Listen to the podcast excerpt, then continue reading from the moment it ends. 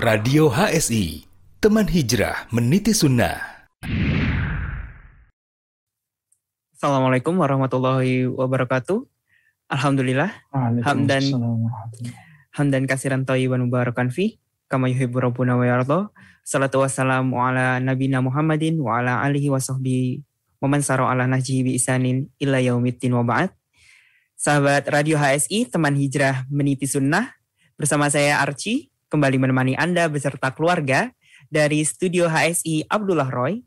Seperti biasa di Rabu malam, Radio HSI dengan program Bincang Kesehatan yang tidak hanya menemani sahabat dan keluarga, tapi juga bisa melakukan konsultasi gratis kepada narasumber kita yang insya Allah ahli di bidangnya.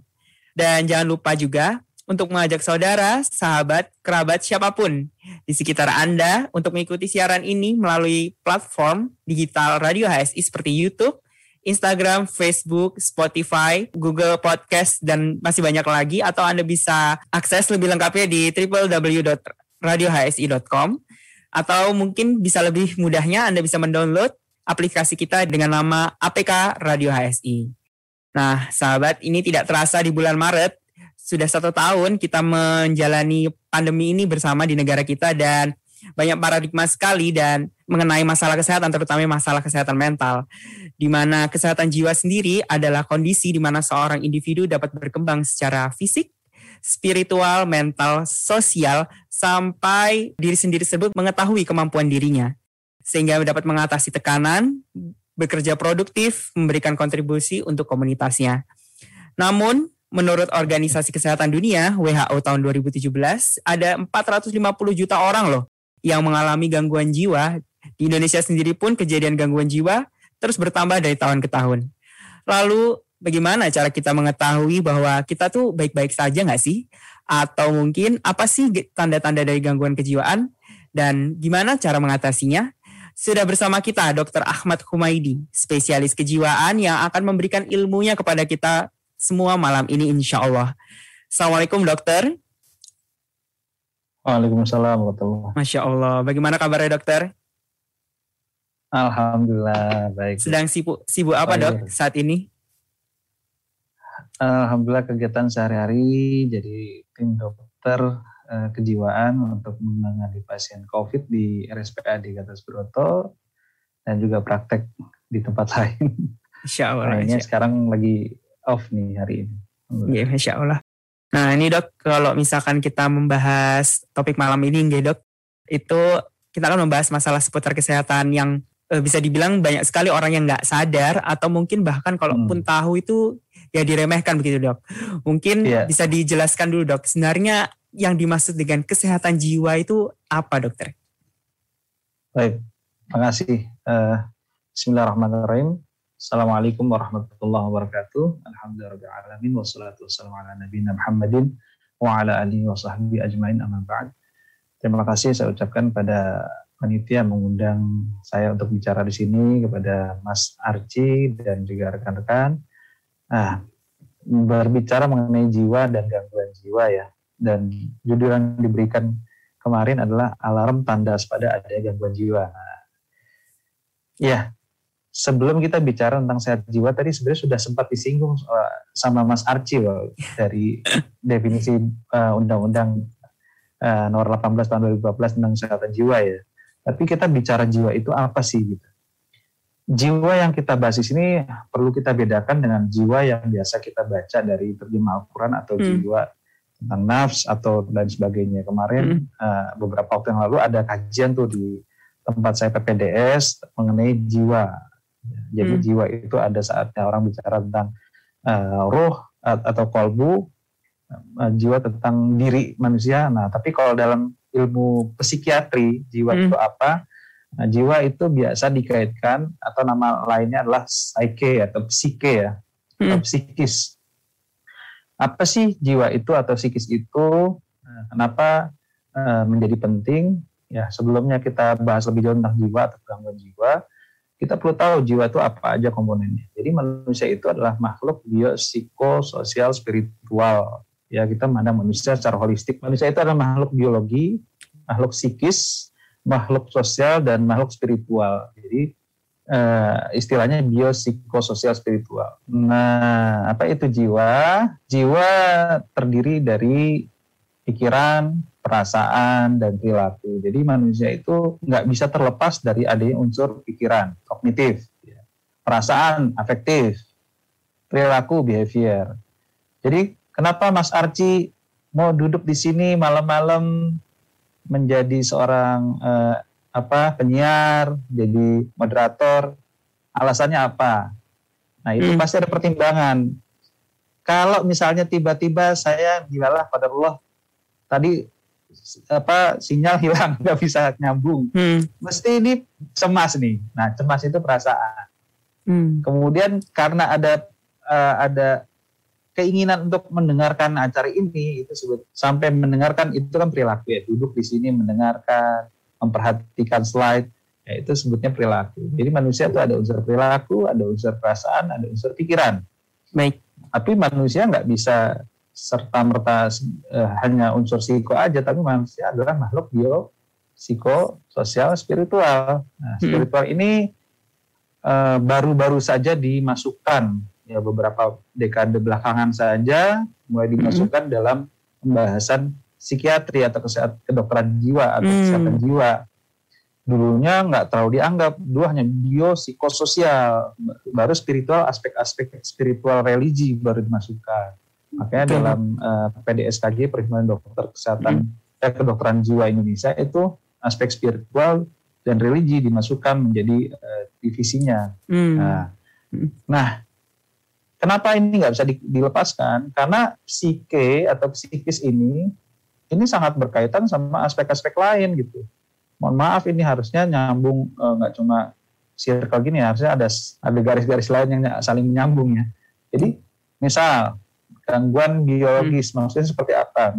Ibarat kata psike ini adalah uh, softwarenya, tapi hardwarenya adalah tubuh gitu.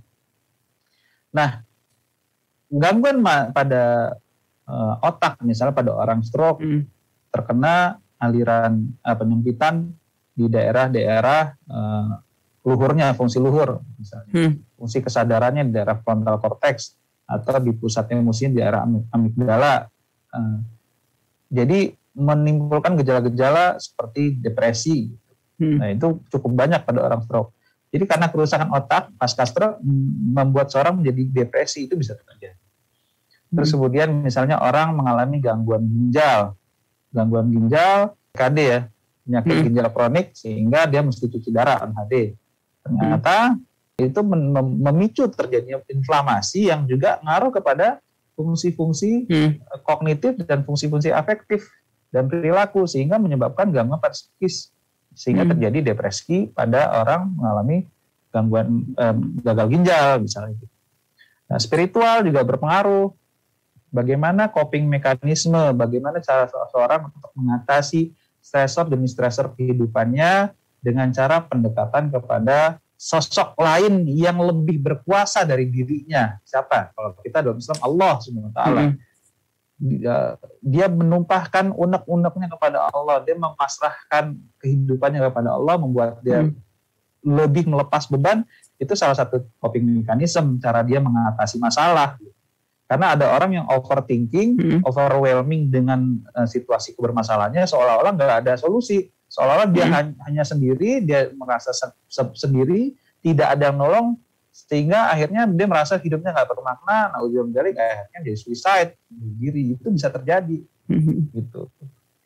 Okay. Dan sosial juga berpengaruh, Mas Ati. Jadi hmm. uh, manusia kan makhluk sosial, nggak hmm. bisa nggak bisa lepas gitu. Bahkan kalau kita baca surat al-asr itu jelas ya. Wal rajim. Bismillahirrahmanirrahim. Wal asr Allah bersumpah demi waktu. Innal insana lafi khusr. Sesungguhnya manusia pakai lam taukid di situ. Lafi sungguh benar-benar dalam kerugian. Ya, semua manusia terancam kecuali illalladzina amanu wa amilus solihat wa tawasau bil haq tawasau bis sabr tawasau di sini artinya ada saling. Hmm. Karena keingetan eh, saya keingetan ini apa dulu eh, Syekh eh, Ali Hasan dalam hmm. majalah Sunnah tuh eh, mentafsirkan itu. Jadi tawaso bil hak, tawaso bil artinya saling. Saya menasihati antum, antum menasihati saya gitu. Nah, itu kan saling. Artinya ada fungsi-fungsi sosial di situ. Manusia nggak bisa lepas. Sehingga seseorang ya eh, sangat berpengaruh dari sistem sosialnya gitu.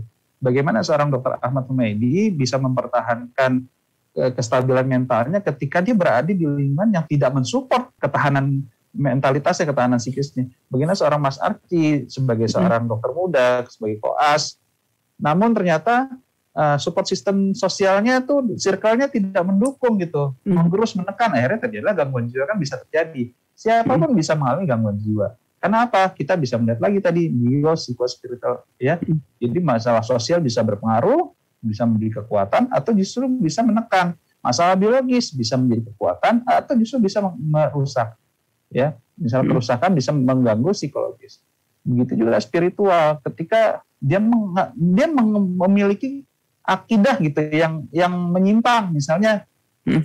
dia nggak tahu tuh tatoyur ya dia nggak tahu hukum tatoyur itu nggak boleh akhirnya dia yeah. jadi pencemas iya yeah. waduh ini burung gagak datang waru akhirnya itu kan kerusakan akidah berpengaruh terhadap rasa nyamannya dia rasa ketenangan dia insecure itu bisa hmm. menimbulkan masalah psikis manusia. Nah ini berpengaruh semua. Nah itu mampu membuat seorang bisa mengalami gangguan gangguan jiwa atau guncangan. Nah tapi definisi gangguan jiwa itu apa sih? Nah kita pakai hmm. Penjelasan dari kalau tadi tentang kesehatan jiwa nih sekarang kita gangguan jiwa gitu. Baik. Ya, ini sedikit di ini ya disesuaikan. Jadi gangguan jiwa adalah gangguan dalam pikiran, perilaku dan perasaan hmm. yang termanifestasi dalam bentuk sekumpulan gejala. Nah, sekumpulan gejala kan sindroma ya. Yeah. Dan atau perubahan perilaku yang bermakna hmm. serta dapat menimbulkan penderitaan sampai distres. Menyebutnya distres dan hambatan dalam menjalankan fungsi orang sebagai manusia. Hmm. Fungsi sebagai manusia ini biasanya dibahas ada tiga fungsi pekerjaan, hmm fungsi sosial, fungsi peran penting. Ya, misalnya fungsi pekerjaan, Mas Aci, uh, Aci biasa visit misalnya pada Allah karena sedang tertekan nih, wah bangun kesiangan, bangun kesiangan, telat visit ke duluan konsulen, akhirnya dihukum. Ya nambah jag, nambah nambah masa puas dua minggu misalnya, balik ya. misalnya kayak gitu ya itu masa koas tuh bisa gitu ya. Nah atau fungsi sosial. Biasanya rame akhirnya menutup diri. Dia sendi, senengnya sendiri nggak suka keramaian. Sensitif diajak bercanda marah. Nah itu fungsi sosial gitu atau yang lebih parah, parah lagi fungsi peran penting gitu biasanya makan ini nggak mau makan biasanya dia mandi ini males mandi nah itu fungsi sehariannya terganggu gitu Nah ini gangguan jiwa. Ya. Nah kalau ada masalah dalam psikis tadi hmm. ya, yang menghasilkan distres, ya, kependeritaan, kemudian gangguan fungsi, maka kita perlu berpikir ini jangan-jangan gangguan jiwa, gangguan jiwa. Nah butuh pertolongan karena kalau kalau misalnya ya hmm. dia pakai cara-cara manusia itu kan hidup dan berkembang mengembangkan pola-pola dia dalam menghadapi segala sesuatu. Misalnya dia dari kecil dididik untuk menjadi anak yang cenderung percaya diri, cenderung inisiatifnya bagus, hmm. Uh, di, diberikan penghargaan sehingga dia menjadi percaya diri, diberikan kesempatan sehingga dia punya inisiatif, diberikan uh, ajaran-ajaran tegas dan diberikan contoh, akhirnya menjadi anak sosok yang bertanggung jawab. Namun ketika pola-pola kehidupannya sesuai dengan tantangan-tantangan hidupnya, dia akan bisa melewati. Hmm. Tapi ketika tantangan hidupnya tidak sesuai dengan apa yang dia pelajari dan dia saklek, dia artinya dia nggak bisa beradaptasi, dia saklek dengan polanya yang lama, dia nggak bisa beradaptasi, maka itu akan menimbulkan gesekan antara antara realita sama aspek biopsikososial spiritualnya, hmm. uh, kebiasaan aspek dirinya gitu. Salah satu di antara aspek dirinya itu nggak seimbang untuk menahan realita yang tidak sesuai dengan harapan dia, nah itu akan menimbulkan gesekan-gesekan.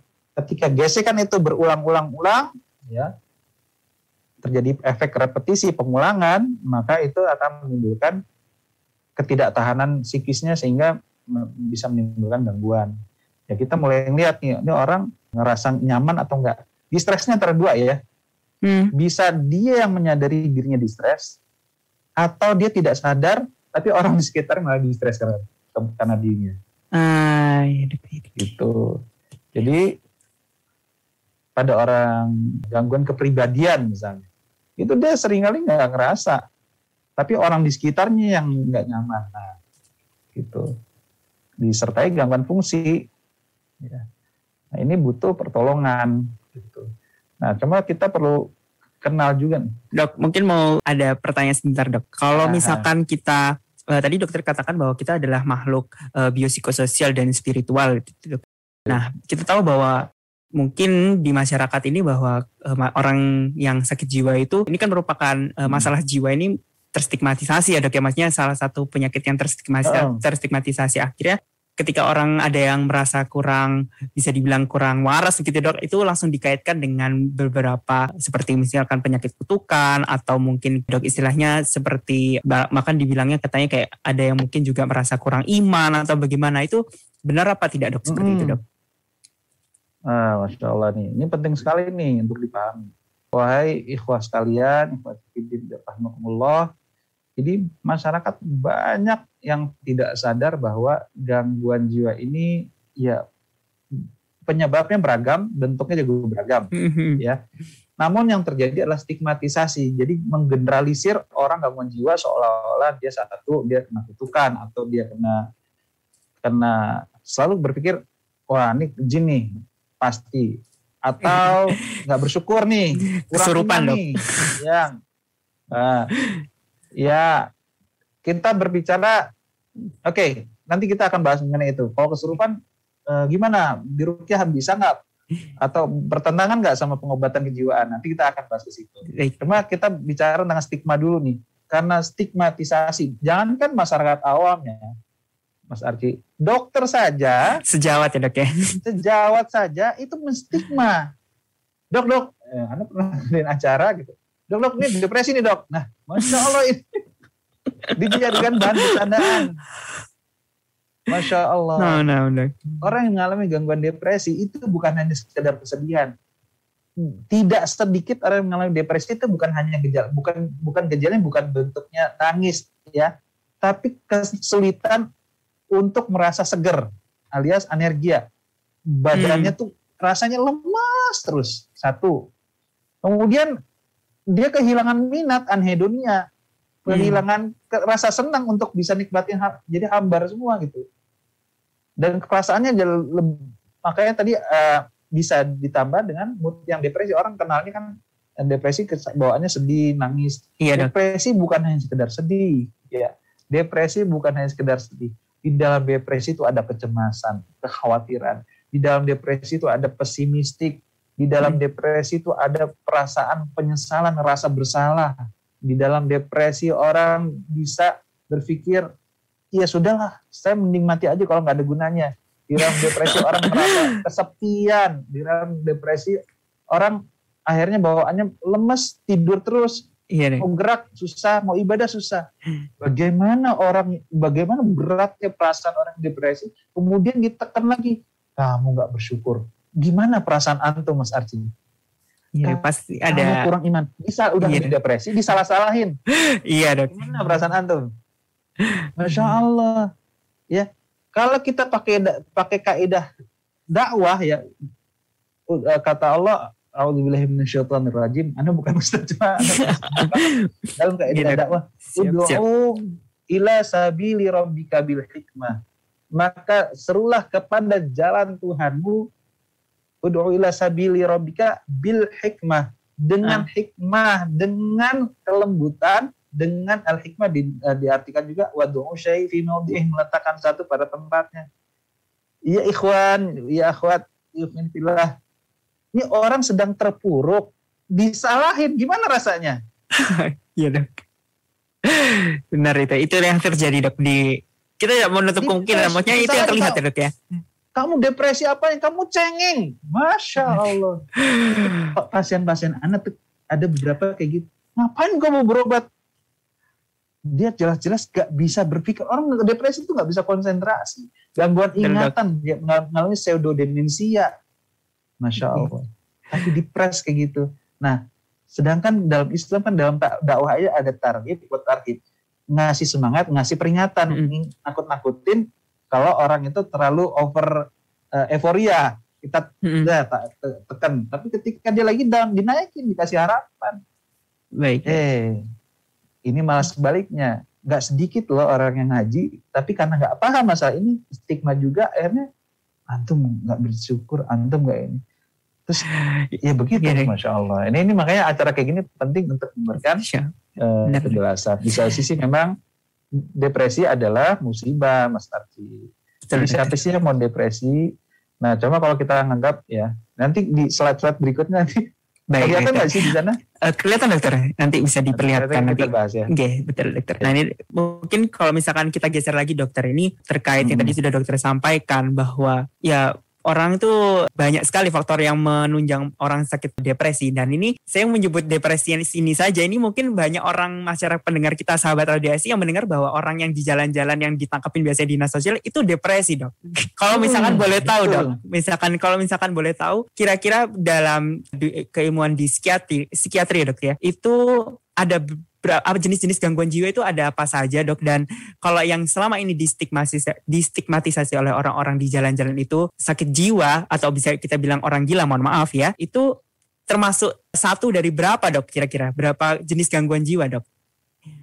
Wah gangguan jiwa itu banyak sekali ya. Betul, betul. Gangguan jiwa itu banyak sekali ya. Jadi gangguan jiwa itu dari yang kesannya ringan. Contoh, antum biasanya kok asli kan jaga anestesi misalnya. Yeah, itu malam nggak tidur. Jadi tidurnya kebalik, tidurnya pagi, malam nggak tidur. Itu gangguan siklus tidur, itu uh, sleep cycle disorder itu juga gangguan jiwa. Mm. Insomnia, baik early insomnia, middle insomnia. Itu gangguan jiwa dokter. Itu gangguan jiwa, itu ada di terminologi PPDGJ, panduan diagnosis gangguan jiwa itu ada di insomnia. Nah, ya makan berlebih. gangguan banyak makan gitu oke. Okay? nah. hati nih sahabat radio ASI ya. Ya makan kompulsif gitu game sederhana itu dok ya? yang terbaru ini gaming disorder gitu. Ya, apa main game itu bisa jadi gangguan jiwa. Ini sekarang ini TikTok ya ya. Itu kan lama-lama bisa jadi gangguan jiwa. Nanti ke eh, terminologi gangguan jiwa itu bisa menyebar ke situ karena dinamis manusia. Hmm, nah, iya, iya. bayangin TikToknya sudah nggak nyala, tapi dia masih joget-joget sendiri gitu. Pernah lagi di acara mana ada perempuan pakai jilbab di depan anak gitu, yeah. joget-joget sendiri, masya Allah. Temannya lagi ngobrol apa, terus dia joget-joget sendiri. Ya Allah, ini sih gara-gara TikTok nih kayaknya nih. Bukan suzon, cuma kemungkinan besar karena kan orang yang udah artinya udah otomatisasi gitu, kebiasaan hmm. seperti otomatisasi. Nah itu yang terjadi. Nah, jadi gangguan jiwa itu nggak mesti harus yang berpikir yang di jalan-jalan. Nah, di satu sisi kalau yang di jalan-jalan itu, itu artinya mereka adalah orang-orang hmm. gangguan yang fungsi berat tadi, eh, fungsi keseharian atau fungsi peran penting ya. Dia nah. dia sudah tidak mandi, dia tidak makan, dia tidak pakai baju. Nah, itu yang gangguan jiwa berat. Jadi gangguan jiwa ada yang ringan, ada yang sedang berat. Ya. Hmm. Gangguan yang berat itu ya contoh adalah orang-orang yang tidak mengenali antara realita sama tidak realita gitu. Contoh ada orang-orang yang mengalami kayak tadi dia tidak bisa membedakan ini suara kenyataan atau tidak. Kalau orang yang mengalami halusinasi misalnya, dia mendengar suara-suara orang yang menghina-hina dirinya, hmm. padahal nggak ada orang, tapi dia dengar bisa ngerasa dengar orang dari jauh. Dengan yakin ya dok ya? Halusinasi gitu. Dia yakin itu suara, tapi nggak ada sumbernya, tapi dia yakin gitu. Nah itu pada orang-orang skizofrenia. Hmm. Ada juga seseorang yang mengalami gangguan jiwa, dia mundur menjadi anak kecil gitu, regresi namanya. Hmm. Regresi, akhirnya makan nggak bisa, ya. Padahal usianya usia produktif. Normalnya kan manusia eh, pada saat dia tua kan mundur jadi anak kecil, itu kan demensia ya.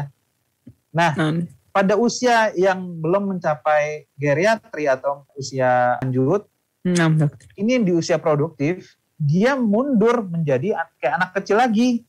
Itu makanya Hmm. istilah skizofrenia dulu disebut juga sebagai demensia precox, yaitu demensia sebelum waktunya. Nah Mm. ini skizofren biasa terjadi kayak gitu. Jadi jadi dia mundur, dia nggak bisa nggak punya inisiatif, ya orang dewasa tapi sukanya kayak anak kecil gitu. Padahal dia tadinya udah pernah sekolah misalnya gitu, tapi mundur kayak anak kecil. Nah itu bisa terjadi. Dan juga selain itu yang gangguan-gangguan jiwa yang seperti maaf ya orang gila gitu dalam tanda kutip. Padahal istilah ini sebenarnya dihindari ya di dunia psikiatri. Nah yang di pinggir jalan itu belum tentu skizofren, bisa jadi gangguan mental organik. Ya, Hmm. misalnya kerusakan otaknya sehingga membuat dia tidak berfungsi sebagai manusia normal pada umumnya. Itu juga bisa terjadi. Jadi banyak gitu gangguan jiwa, gangguan jiwa berat, gangguan jiwa sedang, ringan. Ringan misalnya ya gangguan tidur, tapi gangguan tidur lama-kelamaan bisa berat kalau itu nggak ditangani karena fungsi balancing hemostasis dia, keseimbangan hidup dia tuh terganggu gitu. Sehingga meningkatkan resiko untuk mengalami gangguan jiwa. Bahkan misalnya gangguan jiwa tuh contoh gini, seseorang, Afwan ya Hmm. untuk yang kan ada kejadian tuh di Jawa Timur kalau nggak salah mahasiswa ya dia bersahwat dengan kain jarit gitu.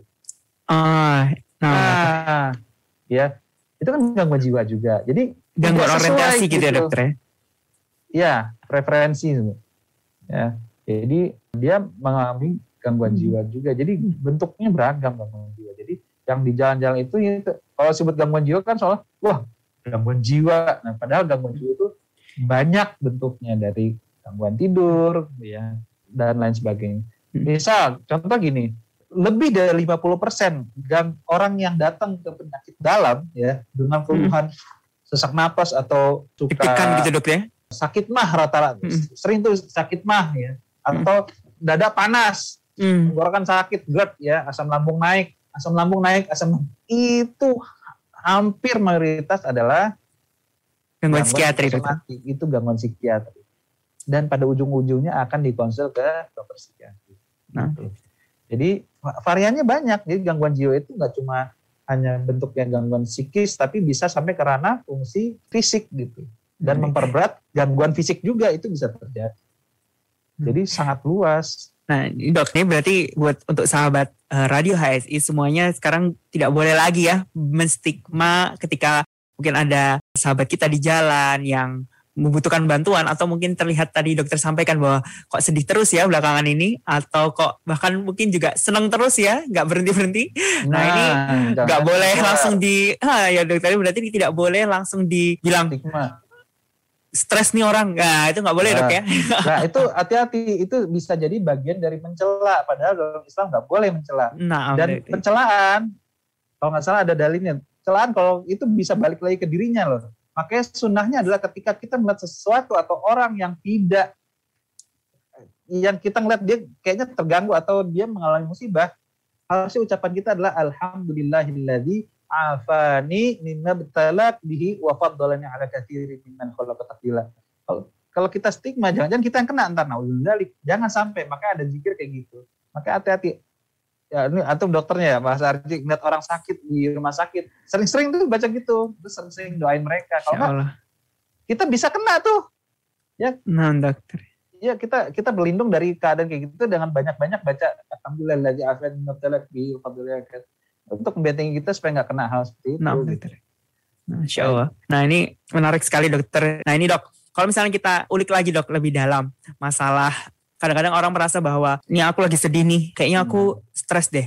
Atau orang yang merasa bahwa bahwa aku berada dalam keadaan yang depresi terus. Nah, ini apa dok bedanya orang yang depresi sama stres? Tadi dokter bilang bahwa depresi itu ya nggak ada pesimisnya juga atau ada sedihnya juga, tapi juga kadang biasa aja. Nah, ini orang biasanya ketukar-tukar atau bagaimana dok? Atau sama aja dok? Depresi orang saya depresi atau saya stres gitu dok?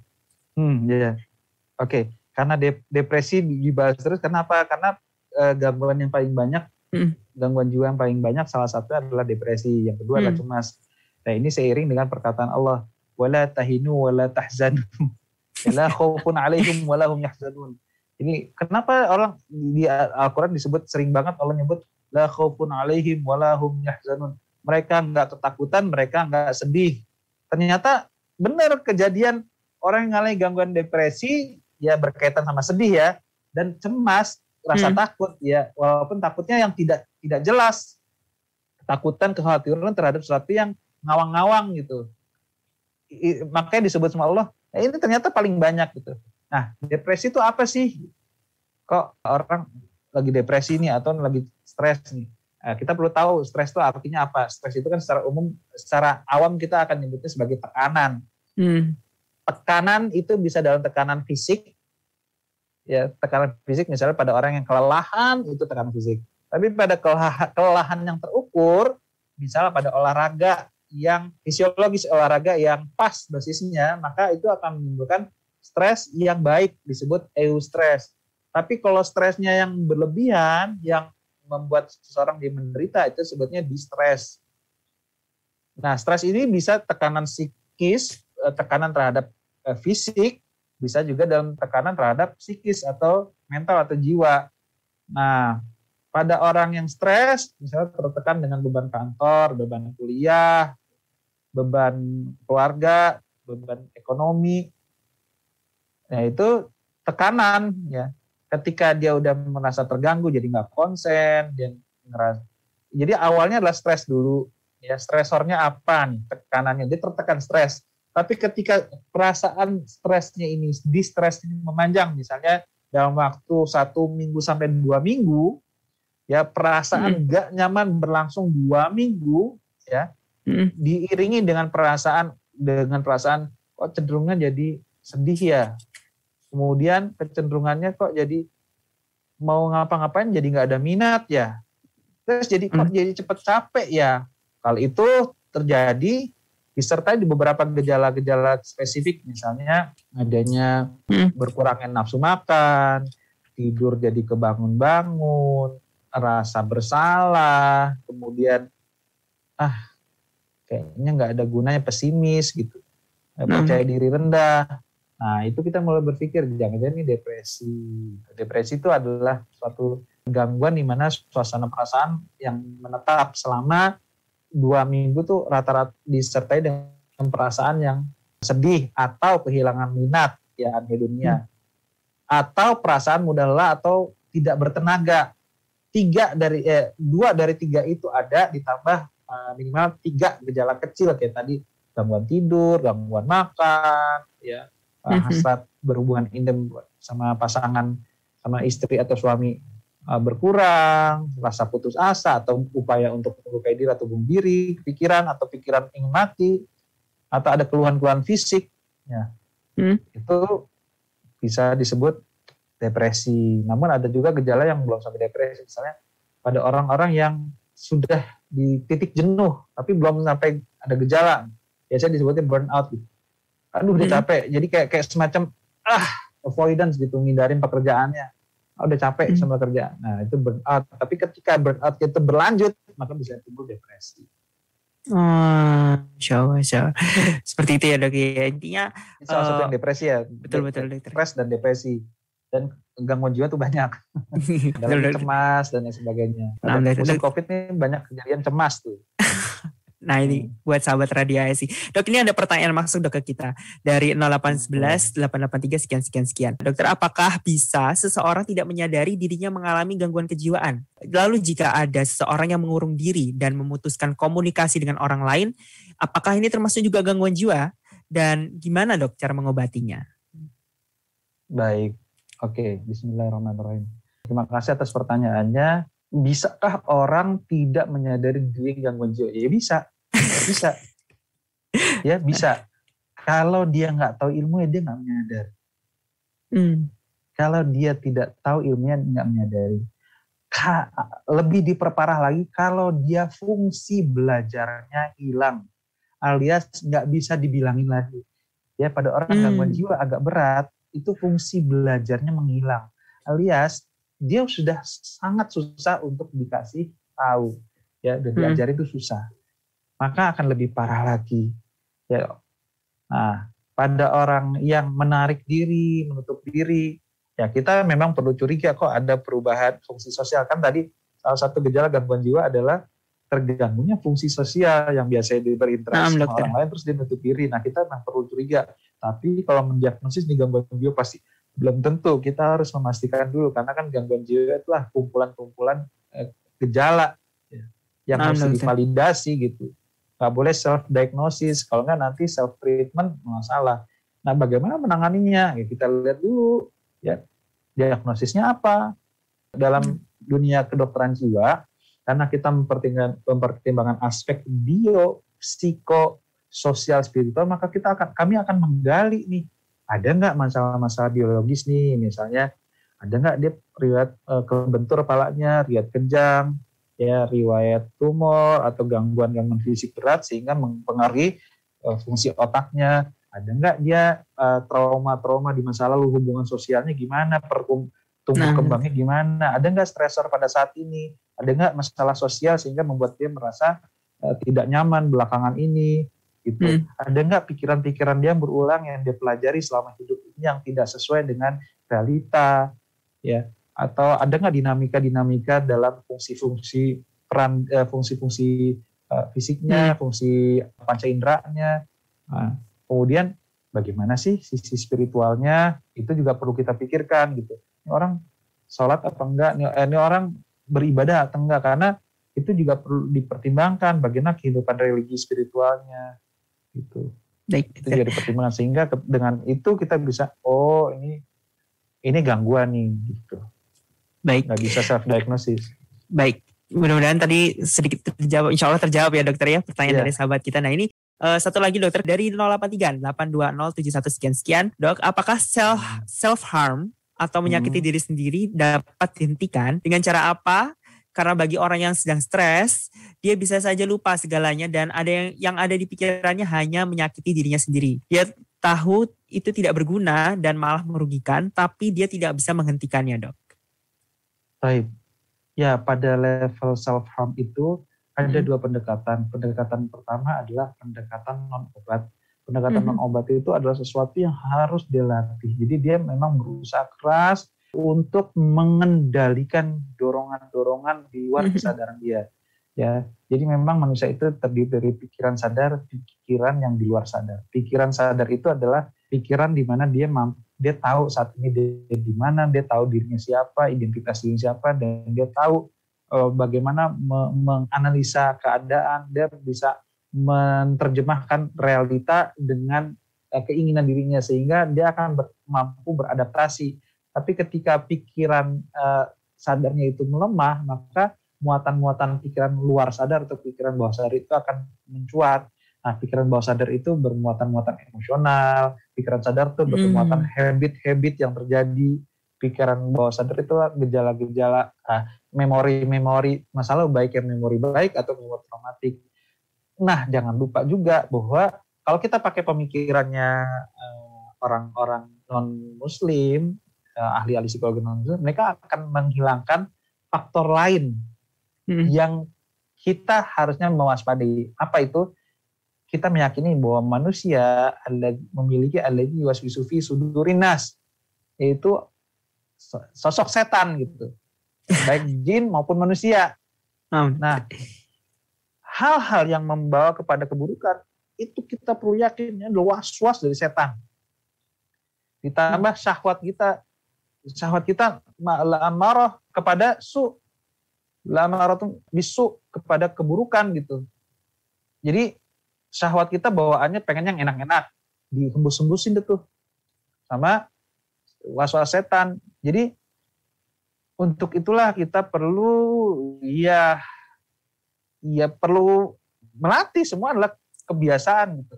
Yang ngomong juga Hmm. nggak eh, belum tentu menang ya sama setan, tapi ini, ini fungsinya adalah fungsi mengingatkan ya. Satu adalah ya cara non obat adalah kita harus mengingatkan kesadaran. Jadi kenapa orang bisa di- dikuasai emosi? Karena fungsi kesadarannya hilang. Hmm. Hmm. Kita nggak mindful. Kita nggak mindful. Kita diserang oleh si bawah sadar. Bawah sadar itu komponennya adalah emosional, kebiasaan, syahwat, keinginan-keinginan terpendam, memori masa masa lalu, menguasai, menutup akal kita. Akal kita itu pikiran sadar. Nah, uh, caranya untuk menguatkan si pikiran sadar adalah salah satunya adalah zikrullah ya. Hmm. Kata Allah misalnya uh, inna salata tanha anil fahsya'i wal munkar. Sesungguhnya salat itu mencegah dari perbuatan keji dan munkar. Kenapa? Karena dalam salat ada mindful, ada mindfulness. Makanya pada orang gangguan konsentrasi, sholat itu susah. Tapi hmm. jangan putus asa, karena justru semakin susah tuh ibadah, al jasa menjinsil amal gitu. Balasan itu segan, se, sebanding dengan beratnya amalan. Gitu. Hmm. Jadi semakin susah kita konsentrasi, semakin susah kita khusyuk, ya justru perjuangkan gimana cara khusyuk. Jangan putus asa, nggak bisa khusyuk. Salah, justru terus berjuang. Ya, Nah, di antara cara orang yang gangguan konsentrasi kan uh, orang gangguan jiwa salah satunya bisa terjadi gangguan konsentrasi. Artinya dia menjadi susah konsentrasi. Itu tandanya fungsi mindfulnya terganggu, fungsi akalnya terganggu, maka dia harus terus menguatkan akal. Salah satunya adalah dengan cara sholat yang khusyuk. Zikir yang berbanyak. Zikir yang gimana? Zikir yang benar, zikir yang pelan-pelan, bukan zikir lisan doang, tapi zikir zikir ya zikir eh, wadhkur rabbaka fi nafsik tadarruan wa khifatan Zikir yang benar-benar fi nafsik yang disadari gitu Zikir yang hmm. ada di dalam dirimu, di dalam dirimu zikir bukan cuma lisanmu doang tapi dirimu yang berzikir gitu. Artinya ada mindful di situ. Jadi ibadah kita udah mengajarkan mindful. Nah, hmm. penelitian mengatakan mindfulness memang sekarang ini sedang diperkuat. Kalau zaman dulu trennya adalah hipnoterapi, ngotak atik bawah sadarnya dengan cara melemahkan pikiran sadar. Sekarang hmm. kebalik, justru pikiran sadar berkuat supaya si bawah sadar lemah. Hmm. Energi bawah sadar jadi melem, jadi berkurang gitu. Nah, sekarang ini hmm. makanya yang booming adalah kegiatan mindfulness. Kita sebagai muslim sudah diajarkan kegiatan-kegiatan yang bermuatan mindfulness. Contoh adalah misalnya hmm. sholat, ya, kemudian zikru, zikir baik mutlak maupun muqayyad gitu yang rutin pagi sore atau zikir mutlak. Kemudian ibadah sholat, ya sholat tahajud, sholat sunnah. Nah, itu zik, itu kan zikir. Zikir kan artinya nah. ingat ya eling gitu sadar gitu. Latihan sadar. Jadi jangan di, jangan dijebak sama muatan-muatan yang biasa jadi kebiasaan sama emosi itu memang akan menggelapkan akal kita. Jadi kita melatih melatih untuk sadar. Nah itu dari yang apa upaya sadarnya ya. Upaya hmm. upaya non obat adapun salah sisi memang salah satu untuk mengurangi muatan-muatan agresi dari emo, uh, emosi kita self harm hmm. dan lain sebagainya itu kan sebagai adalah agresi tapi agresi kepada diri kita sendiri. Ya self harm itu kan agresi kepada diri sendiri. Nah bagaimana untuk mengatasi itu dengan cara obat adalah dengan pemberian obat-obatan juga gitu. Termasuk hmm. untuk mengurangi uh, si pusat emosional yang terlalu hiperaktif yang ibarat kata dia berdenyut mut mut mut gitu. Karena akan menimbulkan respon-respon ketidaknyamanan dan ketika respon-respon emosi nggak nyaman itu akan menggelapkan frame dia berpikir. Jadi mood suasana perasaan itu mempengaruhi persepsi dia terhadap dunia. Apa yang di, dia pandang di dunia jadi jelek karena muatan-muatan suasana perasaan yang nggak enak. Nah itu akan membuat lingkaran setan misalnya depresi gitu. Udah ah, perasaan nggak enak memandang dunia nggak enak akhirnya menyebabkan perasaan gak enak lagi terus aja gitu. harus bulat terus ya dokter bulat aja. Maka harus ditolong harus berobat. Nah di psikiater itu nanti penanganannya dua. Penanganan non obat atau biasanya disebut penanganan psikososial penanganan obat dengan psikofarmaka. Nah ada juga yang penanganan non psikofarmaka misalnya sekarang tuh ada alat misalnya repetitive transcranial magnetic stimulation Hmm. Kalau yang parah itu bisa juga dengan ECT, misalnya okay. pada uh, depresi yang refraktor yang nggak sembuh-sembuh, uh, uh, nah, itu dengan distrom pakai obat eh distrom gitu terapi pakai listrik gitu ya? terapi kejut listrik yang yeah. tapi aman gitu. Mm -mm. sekarang kalau dulu kan kejut listriknya agak kejam tuh. Iya. kalau sekarang ada dengan nah, iya, monitorize gitu. Udah udah pakai anestesi udah dimonitor udah canggih deh insya Allah gitu pengobatan kejiwaan sekarang juga semakin canggih. Bahkan uh, yang terbaru dengan uh, intelijen artifisial gitu. Udah udah. Nanti perkembangannya akan lebih maju lagi insya Allah.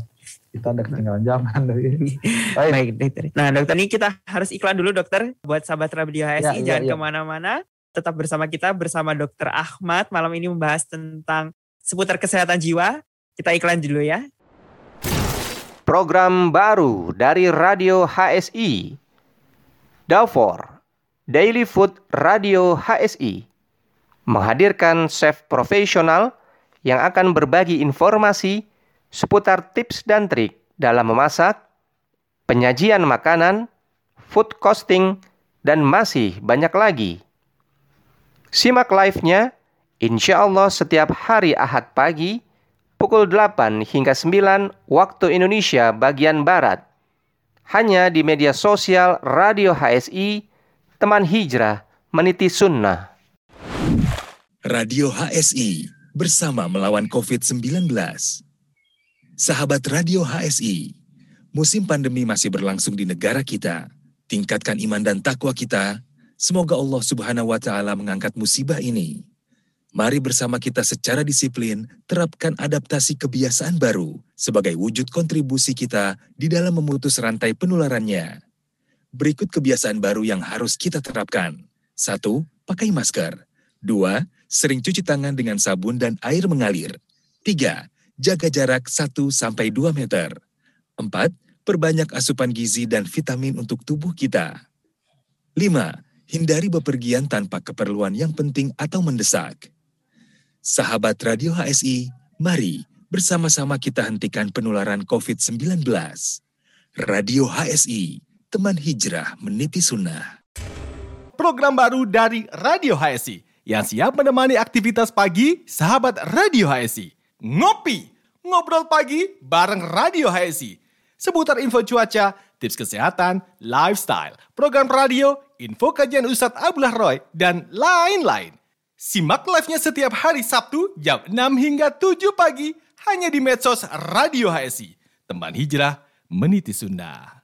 Baik, Alhamdulillah. Kembali lagi dalam Bincang Kesehatan bersama dengan Dr. Ahmad Humaidi, spesialis kejiwaan, seorang psikiater. Baik dokter, tadi dokter semoga pertanyaan dari sahabat Radio ASI tadi sudah terjawab. Nge. Dokter yeah. menyinggung masalah-masalah berobat dokter. Sebenarnya uh, ini menjadi uh, warning atau kira membuat sahabat juga berpikir dok, sebenarnya kapan sih dok saya itu yeah. harus uh, merasa bahwa uh, kondisi atau perasaan saya ini sudah harus diobati. Nah itu dok, pertanyaannya itu dok. Ya. Tadi ketika sudah terjadi penderitaan yang terus-menerus, kemudian sudah terjadi gangguan terhadap pekerjaan, relasi sosial, dan bahkan apalagi sampai peran penting ya. Peran penting misalnya yang eh, tadi bisa tidur, nggak bisa tidur, mau mandi males gitu, nggak peduli sama keadaan diri, kemudian makan hmm bisa jadi kurang atau berlebihan sama sekali. Itu kita perlu konsul gitu. Hmm. konsul. Nah butuh pertolongan itu antara dua. Bisa ke dokter atau psikiater bisa kepada psikolog. Ya psikolog itu penanganannya dia uh, akan intervensi yang non obat yang pertama dia akan wawancara dia akan mengeksplor. Namun nanti dia akan uh, kasih penanganan yang uh, apa yang nggak pakai obat karena dia bukan dokter. Tapi kalau dengan psikiater nanti akan dievaluasi dengan uh, uh, tentunya dengan uh, eksplorasi psikis atau psikiatri dan juga diperiksa kesehatan fisiknya juga. Jadi pertimbangan dokter tuh juga pertimbangan uh, bio juga ya karena hmm. seorang dokter dan hmm. juga pertimbangan psikologis uh, yang mencakup psikologis, sosial dan spiritual dan nanti penanganannya kalau nggak perlu pakai obat, nah, misalnya ringan, ya dia nggak pakai obat. Cukup intervensi psikososial, seperti konsel, ya, seperti psikoterapi, baik psikoterapi sportif atau psikoterapi lainnya, atau konseling. Uh, ya, kalau misalnya butuh konseling, misalnya konfliknya ternyata, um, uh, misalnya ada uh, istri uh, depresi ringan, ternyata penyebabnya adalah konflik uh, dengan suami gitu. Jadi perlu ada konseling juga pernikahan misalnya. Nah, itu juga perlu penanganan juga. Jadi perlu ada family therapy atau couple therapy juga di situ atau couple counseling. Hmm. Nah, kalau perlu obat nanti pakai obat, obat-obatan antidepresan pada orang yang depresi dan lain sebagainya. Gitu. Nah, jadi Nah, intinya nah. ketika udah ada gangguan fungsi kita harus aware. Ini kok jadi kayak gini? Kok kok jadi nggak nyaman banget ya? Kayaknya butuh pertolongan nih gitu. Ya butuh pertolongan misalnya jadi lebih misalnya eh, kayak contoh kemarin ada pasien setelah eh, tiga minggu biasanya gejalanya gini kok jadi nggak konsen? Pekerjaan terganggu. Nggak bisa mikir dok. Nah, kemudian sama anak jadi lebih galak dok. Peran sosialnya jadi lebih emosional Hmm. eh, relasi sosial. Kemudian nggak bisa tidur dok. Ini peran penting. Sehariannya jadi terganggu gitu. Hmm. nah itu kita perlu waspada. Baik. Baik dokter, ini ada pertanyaan lagi dokter, Masya Allah. Ini banyak sekali pertanyaannya dok dari sahabat Radio SI yang mendengarkan. Dari eh, Salwa dokter, yang saya pahami dok, stresor itu bersifat netral. Tapi kenapa delay trauma bisa membuat seseorang memiliki gangguan jiwa? Padahal ketika kecil karena ketidaktahuan menyikapinya, bisa jadi biasa saja. Tapi ketika sudah besar dan makin tahu apa yang terjadi ketika kecil, malah jadi punya mental illness. Oke, kita perlu tahu ya untuk menjadi gangguan eh, jiwa ya Mhm. mental disorder ya lebih lebih nyaman sih disebutnya mental disorder ya. Eh, itu ada beberapa faktor ya kita mus- mesti melihat dulu kita berkaca dulu kalau faktor tadi kita bicara bio psikososial spiritual maka aspek bio kita mesti berpikir ada nggak kejadian-kejadian yang mengganggu fisiknya atau otaknya sehingga bisa menyebabkan dia mengalami gag mental disorder atau mundur lagi ketika dia eh, terbentuk ya misalnya dari genetik ada nggak faktor resiko dari turunannya Mhm. oke turunannya enggak tapi ketika dia dalam kandungan ibunya ada nggak faktor resiko Hmm. Hmm. ketika atau ketika dia baru lahir ada nggak faktor resiko yang terbentuk misalnya ada nggak Hmm. trauma kepala ada nggak sakit pasca persali, pasca persalinan? Hmm. ada nggak sakit dalam tiga bulan pertama? Ada nggak sakit dalam enam bulan pertama? Itu kita mesti ngecek gitu. Kita nggak pernah tahu kan kejadiannya Mhm. secara persis gitu. Belum lagi misal ada kejadian eh, memang awalnya anak-anak nggak ngerti ini apa menakutkan atau enggak sampai ada satu kejadian kejadian penyerta ya.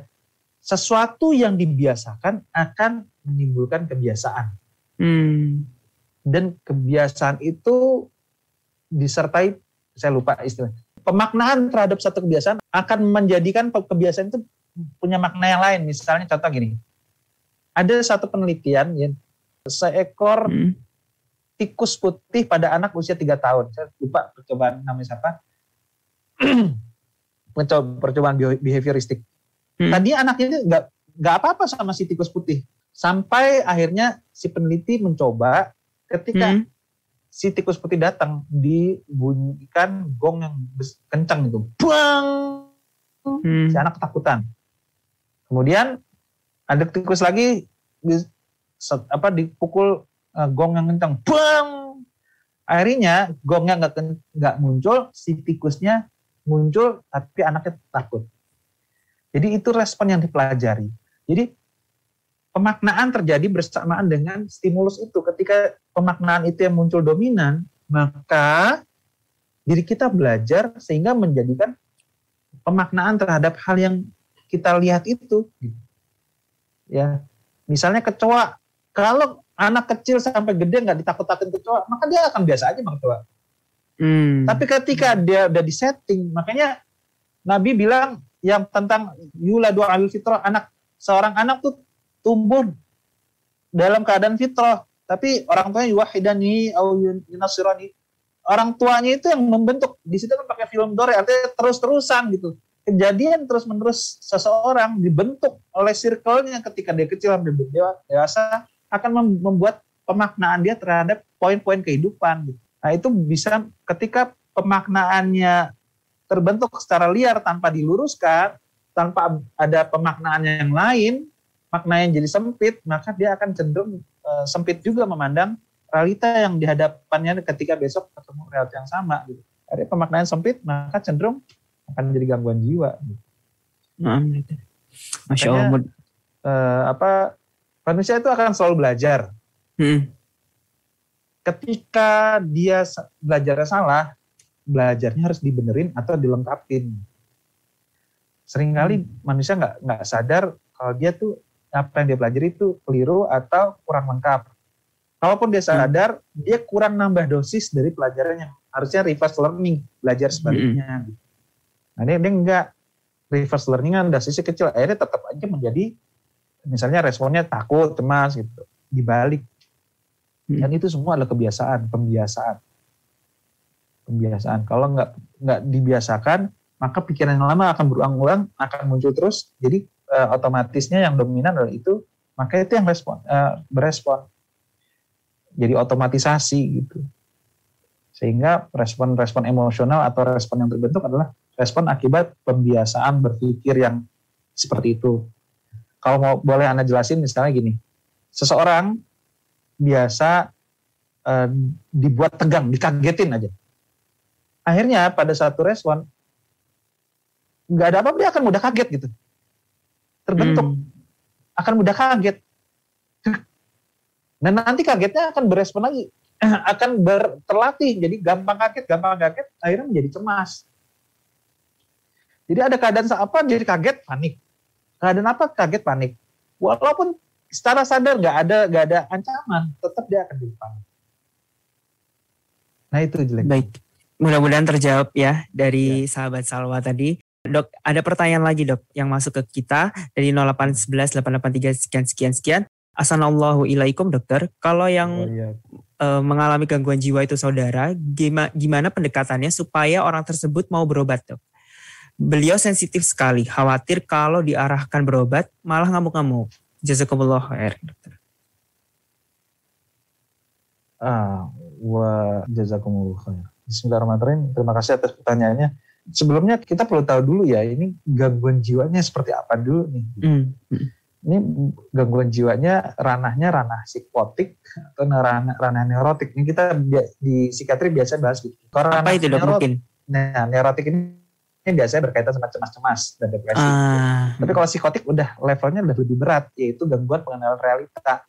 baik. Nah, gangguan pengenalan realita ini biasanya ber- bermuara pada eh, biasanya juga disertai oleh egocentrism, sehingga Hmm.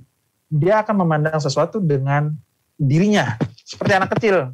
Dirinya lah yang Ah. benar, Oke. aku yang benar, memandang dirinya eh, segala sesuatu dinilai dengan keyakinan dirinya, gitu, egocentrism. Baik. Ya, dia merujuk pada dirinya aja. Jadi Baik. nggak bisa da- dapat masukan dari orang lain gitu. Baik, dokter. Nah, kalau psik- psikotik kayak gitu kecenderungannya gitu. Mm. Nah, kalau dia psikotik, apalagi psikotiknya kronik, pada sebagian psikotik masih bisa diajak ngobrol, tapi kebanyakan susah gitu. Susah untuk dikasih tahu, susah di- untuk diyakinkan, apalagi kalau sampai level udah muncul paranoidnya gitu. Apa pun yang kita lakukan, yang anda tangkap sini lebih cenderung kepada paranoid. Gimana itu dok Par- maksudnya? Par- Paranoid adalah rasa kecurigaan yang besar. Nah, Ah, paranoid ini muaranya dua. Kita bisa perlu berpikir nih paranoidnya paranoid bagian dari gejala psikotik schizofren paranoid atau Baik. paranoid bagian dari depresi. hmm, Nah, gejala awalnya sama-sama adalah menarik diri. Pada orang schizofren paranoid, gejala awalnya seperti depresi, dia narik diri. Pada orang depresi juga Mhm. sama-sama menarik diri, yaitu sendirian gitu, dia senang sendirian. Dan kecurigaannya tinggi. Nah, itu sama-sama. Ya, Baik. untuk meyakinkannya ya tantang tantangan sih. Makanya salah satu penanganan pada kasus gangguan jiwa berat yang agak mengkhawatirkan keluarga, maksudnya kayaknya mulai-mulai membahayakan dirinya atau orang lain. hmm, Kemudian sulit untuk diajak kooperatif gitu, sulit untuk diarahkan, nggak mau berobat. Maka biasanya pilihannya salah satu yang eh, biasanya eh, ada rumah sakit rumah sakit yang menawarkan untuk sistem penjemputan. Kalau sam- sampai level kayak gitu ya, sampai harus Hmm. dijemput sama rumah sakit, nanti biasanya sampai diikat atau dibujuk atau eh, disuntik dulu baru nanti dimasuk. Atau nah, ini salah satunya ya pernah juga ada pasien yang kan sekarang ada obat tuh yang obatnya Anda pernah ya punya pasien kayak gitu ya datang ke rumahnya karena diajak salah seorang ikhwan oh ikhwan itu adalah kakaknya. Hmm. nah itu ya mengalami gangguan bipolar. Hmm. dan tahu nih dokter ngapain ke sini anak sehat loh marah-marah. Ya jadi dikasih obat yang warnanya bening gitu. Nah obat itu ditetesin ke minuman atau makanan. Nah itu juga bisa kayak gitu. Hmm. atau obatnya di di ancur-ancurin dan masukin ke makanan atau gimana Hmm. nah itu salah satunya Pinter-pinternya Ya, keluarga biasanya- gitu dok ya. eh, biasanya dibuat eh, pasien dibuat tenang atau dibuat tidur dulu habis itu baru dibawa nah, misalnya gitu Allah.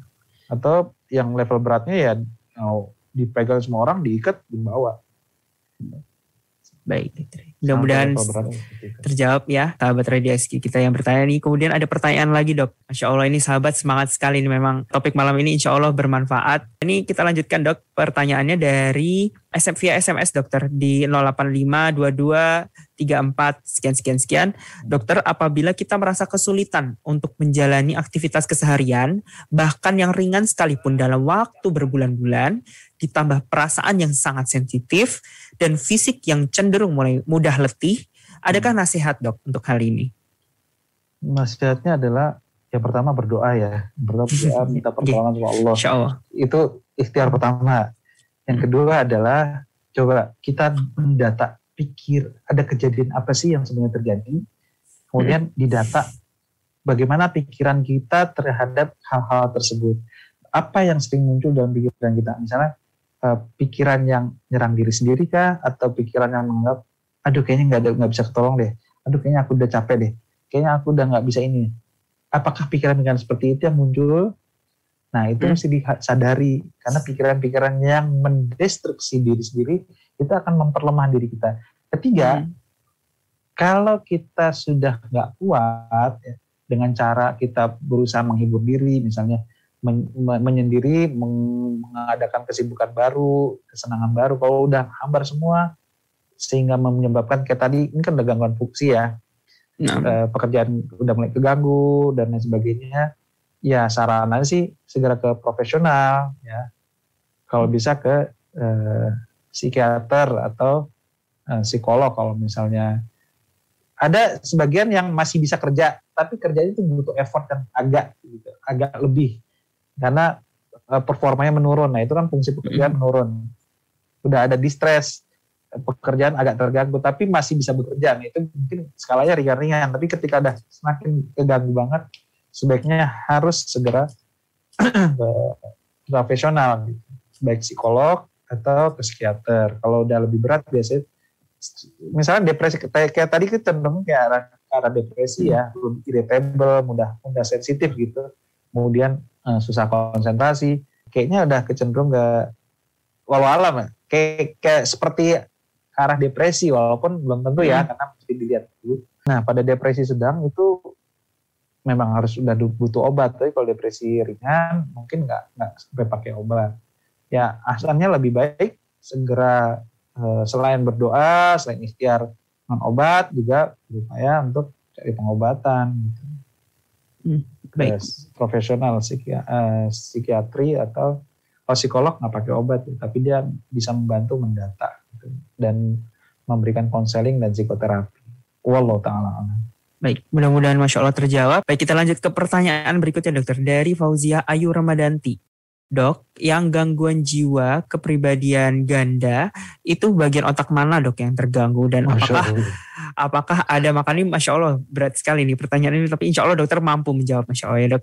Apakah ada makanan di, apakah ada makanan dipantangi nggak kalau misalkan punya kecemasan, depresi, atau mood swing? dok? Kok eh, bertanya banyak banget.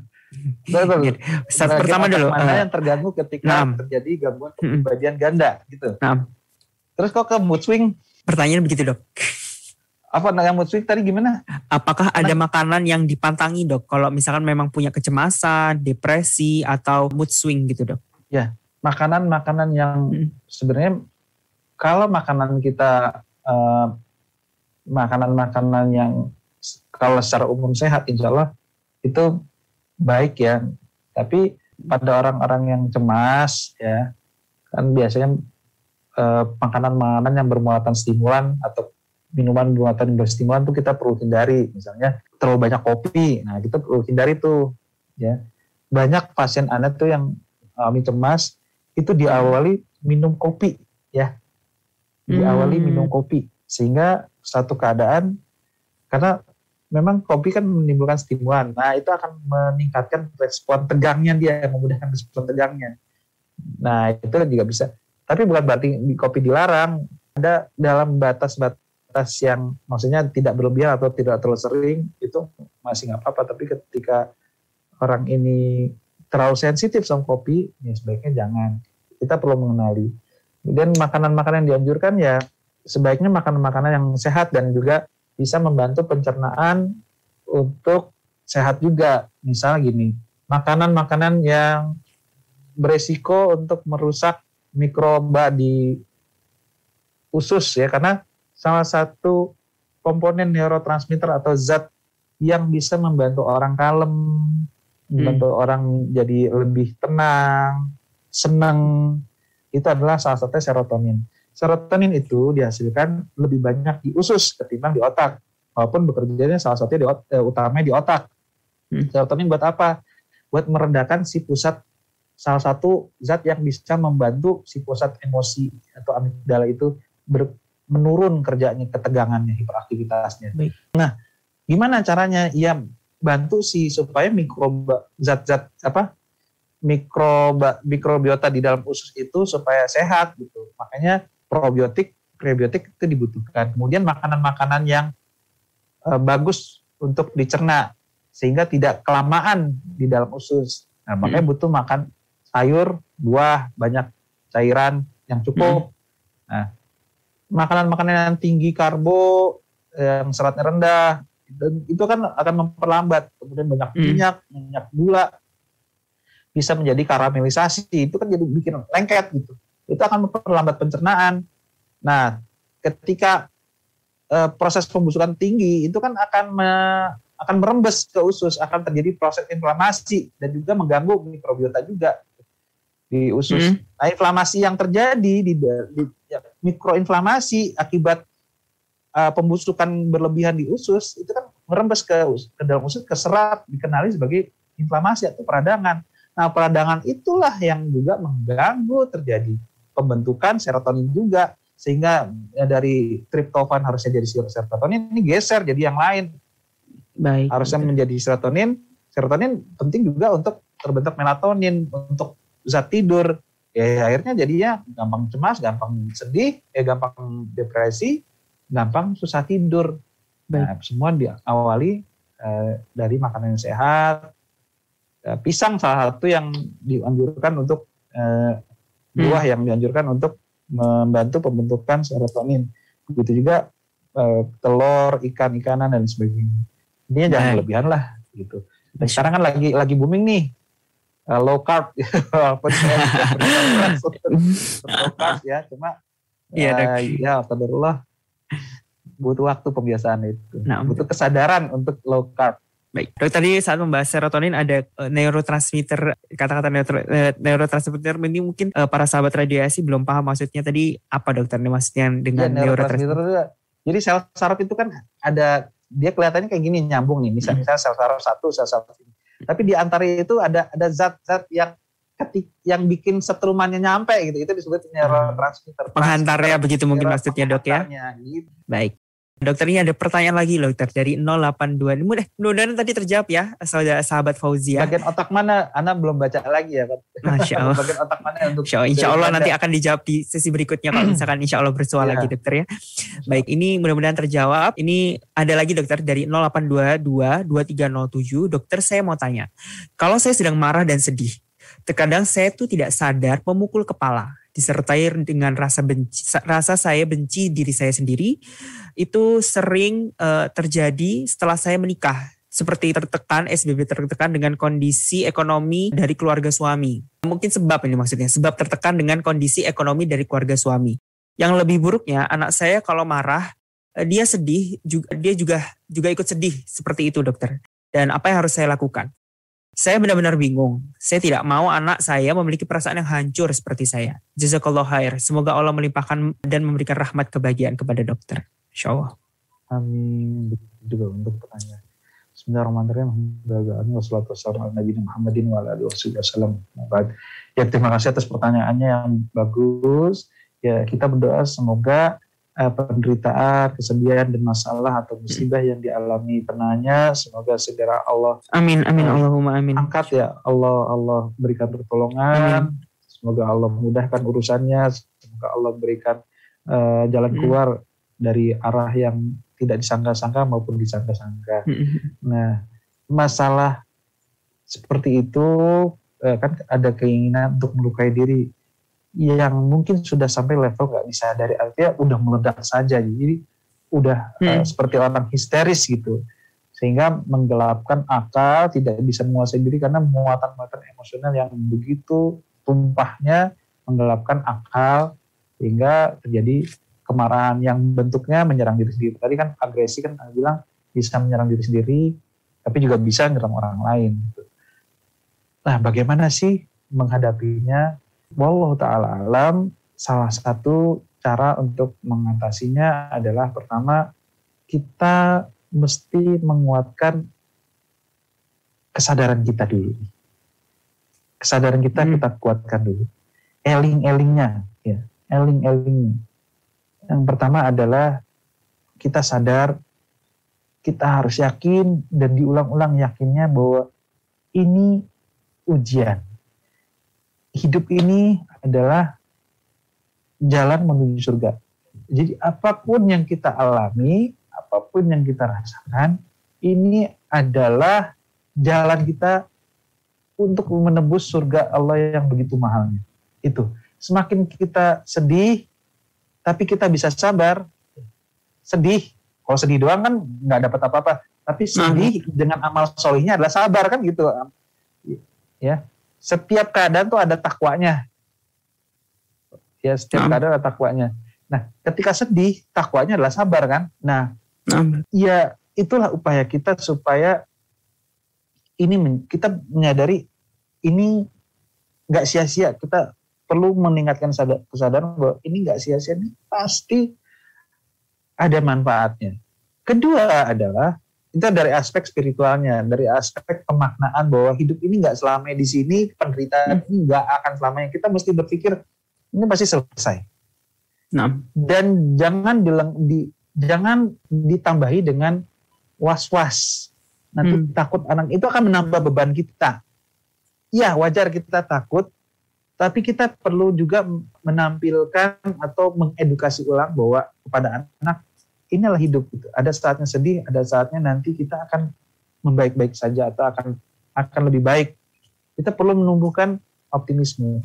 Nah, bisa sih ketika kita sering gelap akal, maka kita harus menguatkan akal. Kembali lagi eling. Kedua adalah hmm, hal-hal yang bisa menguatkan akal adalah salah satunya adalah ibadah. Yang kedua adalah terus berinteraksi dengan orang-orang yang sehat akalnya. Ketiga, menambah ilmu. Karena ilmu Masya. menguatkan akal. Ibadah yang disertai khusyuk itu kan menguatkan akal karena ada fungsi mindful di situ. Ada fungsi khusyuk hati yang hadir atau pikiran yang hadir. Artinya dia kontrol penuh dirinya. Itu mesti dibiasakan. Namun biasanya orang yang sudah sampai gelap mata atau histerik gitu, itu memang bawah sadarnya banyak luka. Bawah sadarnya banyak luka sehingga dia menjadi lebih rentan. Itu biasanya ditabung tapi tidak tersalurkan. Nah, si ibu atau penanya baiknya belajar cara mengolah emosional. Kalau selama ini disimpan, simpan itu nggak boleh disimpan terus, Bu. Ya, nggak boleh disimpan terus. Ada yang emosi, memang harus disalurkan. Emosi adalah energy of motion, energi untuk pergerakan. Memang dia sifatnya akan bergerak, akan mencari saluran. Seperti bisul, nanah yang akan mencari saluran. Hmm. Emosi juga begitu.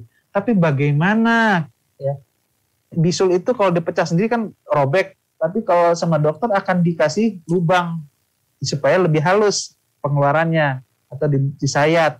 Nah begitu juga ventilasi atau pelepasan emosi atau katarsis harus ada tempatnya supaya dia lebih adaptif. Contoh pilihan-pilihan katarsis itu ketika ada masalah, tadi coping mekanismenya salah satunya adalah turn into religion atau ke, kembali kepada keagamaan, yaitu kepada ibadah, nangis jadi-jadinya, menumpahkan cerita semua curhat pada Allah. Itu satu. Kedua adalah ya bercerita pada orang yang tepat. Ya, pada orang yang ahli. Jadi kita bisa nahan dulu, itu namanya kita supresi. Kita nahan secara sadar, bukan nahan tanpa sadar, tapi nahan secara sadar kita sabar dulu. Nanti kita akan ceritakan pada orang berhak. Itu boleh. Boleh mengeluh kesah pada orang yang berhak, ya pada orang yang berhak punya kedudukan atau punya ilmu itu nggak apa-apa. Itu nggak apa-apa. Ya, contoh kepada psikiater, nggak apa-apa. Emang tempatnya kerjanya psikiater adalah menampung menampung sampah-sampah emosional gitu. Hmm. Ya. Kemudian di sisi lain coping mekanisme yang lain adalah ada namanya altruism. Apa itu dok? Altruism adalah kita berpikir, oke, okay, ini pasti ada manfaatnya dan juga pasti ada manfaat orang. Jadi kita ah. merefer kegel, kegelisahan kita untuk menjadi pelajaran buat orang lain. Ini nanti bisa jadi makna buat anak saya. Uh, apa yang saya alami sakit yang saya alami ini bisa bermanfaat untuk orang-orang terpenting dalam hidup saya, hmm. misalnya kayak gitu. Jadi dialihkan untuk berbuat kebaikan pada orang lain sehingga dia jadi rasa ada rasa senang di situ, ada rasa puas. Hmm. Dan di antara cara lainnya adalah sedikit menjadikan ketegangan itu sebagai satu hal yang bisa dicandain atau humor. Itu adalah bagian dari eh, apa bagian dari mekanisme yang sifatnya matang atau dewasa hmm. atau adaptif ya jadi atau kayak misalnya gini banyak orang yang ketika dia nggak bisa menemukan dengan kata-kata nggak ada tempat dia akan menulis. Tapi saran jangan hanya menulis keluh kesah. Karena kalau hanya menulis keluh kesah itu akan mengulang atau merepetisi kesedihan atau kegelisahan. Jangan hanya sekedar menulis keluh kesah. Nggak nggak boleh. Setelah menulis keluh kesah itu harus dilanjutkan apa yang saya inginkan adalah ini. Dan dibayangkan secara detail. Sehingga yang sering diulang-ulang adalah bayangan-bayangan ke bayangan-bayangan setelah badai itu berlalu. Hmm. Ya. Anda mau ngasih sebuah ilustrasi ya. Bisa kebayang nggak zaman zaman dahulu para sahabat awal-awal perjuangan Islam bagaimana beratnya, Mas Arti? para sahabat di boykot nah, dokter. Bagaimana sih mereka bisa bertahan? Ya dengan tawakal itu juga dokter ya pastinya. Terus juga ya banyak dokter. Nah, pada zaman awal, awal perjuangan Islam itu kan berat ya. Mm-mm. Itu kan periode makiyah ya. Nah, dokter. Ya, periode makiyah kalau kita lihat ayat-ayat yang turun pada periode makiyah itu baik berkaitan sama keimanan, hmm. berkaitan sama akhirat dan ber, dan akhirat itu juga ada diceritakan tentang hari kiamat, neraka dan jangan salah dan jangan lupa ada tentang surga, ya enggak? Nah, dokter. Innalil muttaqina mafaza hadaiqu a'nabu Kan itu surat Makiyah bukan ya? Nah, dokter. Nah, itulah kekuatan Insya Allah. seorang untuk bisa bertahan. Jadi berinteraksi dengan setelah ini tuh ada keindahan gitu loh. Setelah ini ada keindahan. Setelah ini jadi jangan ketika kita sedih jangan fokus di sedihnya. Gimana caranya kita fokus pada nanti. Nah, ini di, ternyata cara Qurani seperti itu bagaimana seorang rasul para nabi itu bisa bertahan dengan cobaan-cobaan karena mereka beliau-beliau itu yakin dengan bayangan surga gitu bayangan keindahan setelah ini. Nah, metode ini ini Anda ceritakan ya. Ada seorang profesor pengembang terapi kejiwaan namanya psikoterapi logoterapi bernama Viktor Frankl. Viktor Frankl itu adalah seorang dokter berkebangsaan Austria yang mana dia dia disiksa, dia masuk ke camp pada saat zaman Nazi camp penyiksaan. Antum ingat uh, Uyghur ya, camp penyiksaan Uyghur. Tahu. Nah kira-kira kayak gitu, seorang laki-laki masuk camp penyiksaan Uyghur. Nah, pada zaman dia, camp penyiksaan orang Yahudi di Nazi kan musuhnya Nazi kan Yahudi. Dia Ah, masuk camp penyiksaan, orang masuk ke satu camp penyiksaan aja bisa meninggal. Tapi apa yang terjadi sama dia? Dia melewati tiga camp penyiksaan dan masih hidup sampai usia 90 tahun. Apa yang dia lakukan? Dia mendapati dua hal. Eh, Dia, dia, dia melakukan satu, dia mendapati orang-orang yang bisa bertahan hidup adalah orang-orang yang nolong orang lain. Itu satu. Hmm. Orang-orang yang bisa bertahan hidup lama itu orang lain. Dia itu istrinya meninggal, bapak ibu meninggal, anaknya meninggal, keluarganya meninggal. Viktor Frankl itu. Dan satu lagi yang tadi berkaitan sama kenapa bagaimana orang bisa bertahan dari keadaan yang begitu pahitnya. Dia sering-sering berhayal membayangkan dia selesai dari masa penyiksaan itu dan dia sering berhayal dia ngajar di depan kelas, dia menjadi seorang profesor dan jadi seorang pembicara mengajarkan teori. Dan itu kenyataan, akhi. Masya Allah. Jadi memang teorinya fantasi adalah tempat lari kita dari dari sesuatu yang nggak bisa kita capai. Bayangan imajinasi itulah tempat lari kita. Jadi kalau antum lagi suffering, sering-sering bayangin indahnya setelah ini ter- terlewati. Badai pasti berlalu ya dokter.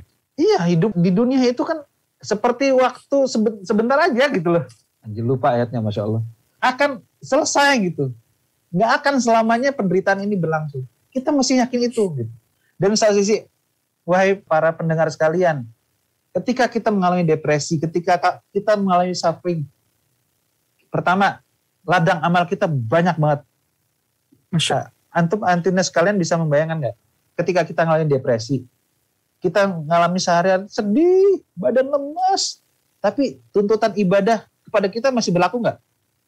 Nah dokter. Mas Arti masih berlaku nggak? Masih dokter. Badan kita lemas nih. Orang depresi itu badan lemas, lemas cepet capek, gampang nangis. Iya dokter. Tapi dia ketika azan masih wa- wajib sholat nggak? Tak wajib dokter. Dan dia tetap sholat. Pahalanya gedean mana sama orang yang baik-baik aja? Oh jelas yang dengan kondisi yang berbeda itu dokter tentu. Al jaza min jinsil amal ya. Nah dokter. Nah, Allah. Balasan seganjar dengan bentuk amalannya. Iya dokter. Bayangkan orang-orang yang mengalami mental tapi tetap berusaha berada di jalur yang benar. Bagaimana ibunda Maryam yang begitu frustasinya mengandung Nabi Isa Hmm. alaihi salatu wassalam sampai ibu- ibunda Maryam sampai pengen meninggal, pengen mati. Itu gejala-gejala depresi terjadi pada beliau. Tapi beliau tetap menjaga ketaatan pada Allah dan akhirnya berbuah kemuliaan. Bagaimana Nabi Yakub Baik. yang mengalami gejala-gejala serupa depresi sampai matanya hilang pen- penglihatannya, Baik. tapi beliau tetap taat sama Allah, pahalanya begitu besar. Oke. Inilah dampak hidup ini kita sementara. Baik. Mudah-mudahan terjawab ya dokter ya. Sekalian. Ya. Dan tetap datang ke Psikiater. profesional psikiater, tapi ya memang yang sebaiknya adalah yang dekat, Baik. yang yang paham Baik. Islam. Baik. Ya bukan berarti anak paham Islam enggak maksudnya yang lebih lebih berpa- berafiliasi sama keislaman itu karena kita bisa lebih sikoh, kita bisa menjaga dan lebih aman secara akidah insya Allah. Baik, mudah-mudahan terjawab tadi jawabannya sangat lengkap sekali. Mungkin sedikit dokter, sedikit saja. Terakhir dokter mungkin karena ini insya Allah bukan sesi yang yang terakhir ya dokter ya. Ini insya Allah akan ada lagi nanti kita akan buat sesi lagi tentang berbagai macam masalah kejiwaan tentunya yang berfokus pada bidang-bidang yang mungkin dari masalah remaja dan lain-lain ya dokter. Sekarang kita fokus pada topik pada hari ini tentang mungkin sedikit tips sedikit gimana caranya agar kita lebih peduli dokter dengan kesehatan mental kita itu aja dokter mungkin terakhir pesan Skype with closing statement dokter Iya. Ya, Bismillahirrahmanirrahim. Agar kita lebih peduli dengan kesehatan mental kita, yang pertama-tama kita perlu sadar bahwa eh, diri kita ini adalah titipan dari Allah. Yang kedua, untuk bisa tahu, maka kita perlu tahu. Apa caranya supaya tahu? Ya dengan cara belajar. Maka dengan wasilah ini orang jadi belajar. Dan sisi mental illness ini, ini tidak bisa dianggap enteng Kenapa? Karena mental, kesehatan mental ini ini berbanding sama dengan kesehatan fisik. Dia berdiri sejajar, nggak bisa nggak bisa kesehatan fisik lebih utama ketimbang kesehatan nggak bisa. Antum sehat fisik paripurna, tapi antum nggak bisa ber, nggak bisa ingat sholat itu dari Allah Akbar sampai Assalamualaikum urutannya karena antum kacau pikirannya nggak bisa antum sholat. Ini berdiri sejajar. Ya. Jadi harus dipikirkan. Dan untuk bisa tahu memang harus belajar. Dan sekarang wasilahnya banyak. Ada website-website uh, atau akun-akun YouTube yang mengajarkan tentang kesehatan jiwa. Dan di satu sisi uh, karena kita muslim, ya kita perlu banyak berinteraksi dengan ajaran-ajaran yaitu sumber ajaran kita Al-Qur'an, Sunnah dan upayakan supaya kita tetap kontak dengan ilmu-ilmu tersebut. Karena ketika kita kontak di situ itu itu menandakan bahwa Allah menginginkan kebaikan kita. Kata kata Rasulullah SAW kan, "Man yuridillahu bihi khairan yufaqihu fiddin." Barang siapa yang Allah kehendaki dia dalam keadaan kebaikan, dia terus-terusan tafakuh. Artinya kita terus-terusan. Dan ketika kita belajar, itu kan menstimulasi pikiran sadar. Nah, pikiran sadar itu bisa membantu kita meredam dari gejolak-gejolak emosi ya itu bisa membantu meredam dari gejolak emosi. Di satu sisi memang ibadah yang disertai khusyuan itu akan mampu meredam gejolak-gejolak emosi. Namun ketika sudah terjadi gangguan, pikiran sadar sudah uh, sudah berkurang kemampuannya udah nggak mampu, memang perlu datang ke profesional dan disarankan agar yang lebih berafiliasi terhadap Islam sunnah ala fahmi salam. Allah Ta'ala alam. Mohon maaf atas kesalahan pengucapan dan kesalahan sikap. Dengan Allah mengampuni kita dan memberikan ganjaran yang uh, banyak, uh, ganjaran pahala yang besar atas uh, apa yang kita lakukan pada malam ini dan juga para pemirsa sekalian. Semoga Allah memberikan rahmat, hidayah dan juga ampunan atas segala dosa-dosa kita. Amin. Amin. Masya Allah, Masya Allah. Dokter, malam ini benar-benar dapat ilmu yang banyak dari si medis, dari sisi agama juga dari dokter tentunya. Mudah-mudahan nanti kita bikin sesi lagi ya dokter ya dengan para sah eh, sahabat Radio HSI karena ini sangat banyak sekali. Saya mohon maaf banyak pertanyaan yang belum bisa saya bacakan karena terbatasnya waktu dan juga mungkin insya Allah, uh, insya Allah bisa dibahas di topik-topik yang lebih khusus. Insya Allah lebih tepat. Nah ini pesan tadi dokter juga menyampaikan bahwa ayo berobat bagi yang merasa punya masalah tentunya ya dok ya bahwa dan sakit kes, masalah kesehatan jiwa ini bukan sesuatu aib begitu dok ya. Gitu. Alhamdulillah dok. Bukan, bukan Yeah. Alhamdulillah tidak terasa dok sudah 90 menit. Uh, insya Allah ini sudah lebih sedikit juga untuk khusus untuk para sahabat kita belajar semuanya mulai uh, dengan ilmu dari tentang masalah kesehatan jiwa ini yang kita dapatkan bersama dari Dr. Ahmad Humaidi spesialis kejiwaan seorang psikiater dan semoga bermanfaat untuk diri kita semuanya untuk keluarga kita untuk sahabat-sahabat semua di rumah di mana pun berada dan insya Allah jika Allah izinkan kita akan berjumpa lagi dengan Dr. Ahmad Humaidi. Jazakallah khair dokter. Masya Allah jazakallah oh, khair juga untuk para sahabat pendengar yang insya Allah tidak kalah menarik juga dan penting sekali masalah kesehatan jiwa ini luas sekali banyak bahasannya. Kita, insya Allah kita kupas satu-satu. Untuk sahabat Radio ASI yang memiliki kritik serta saran bisa disampaikan melalui nomor telepon 0822 1992 2005. Sekali lagi 0822 1992 2005. Jangan lupa juga untuk mensubscribe channel YouTube Radio HSI agar sahabat Radio HSI tidak ketinggalan program kami dan ikuti juga sosial media uh, Radio HSI yang lainnya. Saya Arci Arman mewakili narasumber dan jajaran tim Radio HSI yang bertugas pamit undur diri. Terima kasih atas kehadirannya dan untuk semua pendengar sahabat Radio HSI yang sudah mendengarkan hingga akhir dan mohon maaf apabila saya ada salah kata dan perbuatan selama membawakan acara ini. Kita tutup dengan doa kafaratul majelis, dokter. Subhanakallahumma wa bihamdika asyhadu an la ilaha illa anta astaghfiruka wa atubu ilaik. Assalamualaikum warahmatullahi wabarakatuh. Radio HSI. Teman hijrah meniti sunnah. Radio HSI, teman hijrah meniti sunnah.